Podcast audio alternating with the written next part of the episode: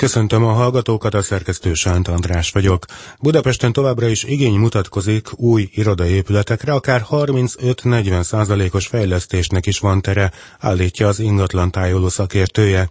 Mester Nándor szerint a mindössze két évtizedes múltú fővárosi irodapiac következő kiemelt fejlesztési célpontja a délbudai terület lesz. Budapesten járva kelve lépte nyomon irodaépületeket látunk, és az biztos, hogy laikus szemmel ez a mennyisége soknak tűnik, de mi alapján deríthetjük ki, hogy csak ugyanígy van-e? Tehát sok-e a budapesti iroda mennyiség? Az irodapiacon három egész három millió négyzetméter iroda felület áll rendelkezésre Budapesten, Bécsben ennek pont a három. És ez egy jó összehasonlítási alap, ugye? Igen, mert azonos méretű. Hozzá kell tenni azonban, hogy Bécsben nagyon sok nemzetközi szervezet székel és bérel irodát, ez jelentősen megdobja az ottani kínálatot.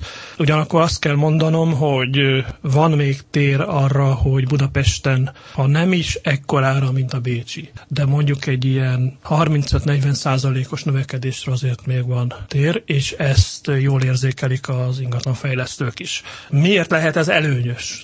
Azért, mert visszatekintve a budapesti irodapiac elmúlt húsz évére, körülbelül ennyi is a története, nem sokkal több, látjuk, hogy azért van egyfajta belső mobilitás. Tehát a rendszerváltás után, amikor nagyon sokan vállalkozást indítottak, nem jutott más eszükbe, mint hogy lakásirodákban kezdjék a saját bizniszüket, és csak egy olyan jó tíz-tizenkét évvel a rendszerváltás után merült föl először nagyon sok vállalkozásban az, hogy a lakásirodából átvándoroljanak mondjuk egy C-kategóriás, vagy egy, netán egy B-kategóriás irodaházba, ahol korszerű körülmények között dolgozhattak. Tehát az, hogy új kínálat jelenik meg a következő három-öt évben a budapesti irodapiacon néhány százezer négyzetméter formájában, az nem egy rossz hír. Akkor lenne rossz hír, hogyha az üzemeltetés ezzel kapcsolatban nem fejlődne. Manapság teljesen más irodákat építenek, mint mondjuk tíz évvel ezelőtt. Teljesen mások az igények.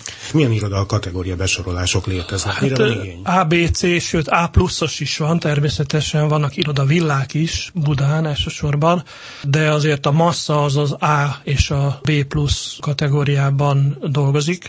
Az a helyzet, hogy a korábbi, tehát még a, a rendszerváltás előtti időszakban felépült néhány irodaház nem túl sok volt, ezek ugye vállalati kézben lévő irodaházak voltak. Ezek egy részét eladták a vállalatok, megszűntek maguk a vállalatok is, és azokat akkor felújították, de azok elavultak. Az is fontos, hogy ugye a rendszerváltás utáni körülbelül hat-nyolc évtől kezdődően, tehát a kilencvenes évek közepétől beszélhetünk arról, hogy a nagyobb nemzetközi vállalatok betelepültek Magyarországra, és ők egyszerűen megkövetelték a korszerű munkakörnyezetet. Aztán ezek a vállalatok bővültek is, akkor volt ugye a kilencvenes évek végén egy igen jelentős irodaépítési hullám, egészen a kétezres évek közepéig. Aztán a válság az itt is erősen megrostálta a piacot, de én oda kanyarodnék vissza, hogy mennyire képes a mai budapesti irodapiac válaszolni ezekre az igényekre. És úgy látom, hogy itt van jelentős javulás, de még nagyon messze vagyunk az ideálistól. Lokációra is gondolni kell? Tehát, így van, természetesen, ugye hát egy sláger a Váci út és környéke az M hármas metró miatt természetesen elsősorban, ahol körülbelül hétszázezer négyzetméternyi irodát találunk, és további kétszázezernek van még hely, ebből százötvenezer ezernek a fejlesztését be is jelentették. kétezer-tizenhét ebből a szempontból egy nagyon fontos év lesz, és megjelentek olyan magyar és külföldi befektetők, akik még mindig látnak potenciált ebben az alpiacban. Telekeket vásároltak, illetve régebbi ipari épületek helyén fognak újabb irodaházakat építeni. Én akkor is azt mondom, hogy nem feltétlenül a Váci útra szavaznék, hogyha lehetne.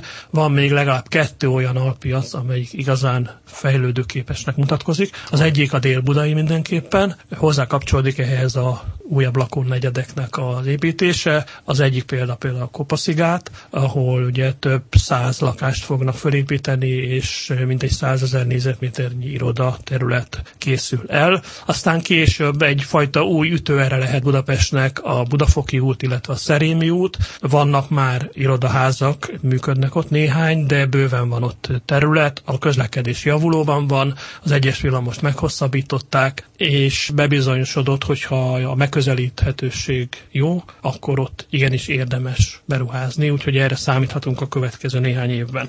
Úgyhogy nem véletlen, hogy az elmúlt hat-nyolc évben a telektranzakcióknak igen jelentős része pont itt történt. Mester Nándort, az ingatlan tájoló szakértőjét hallották.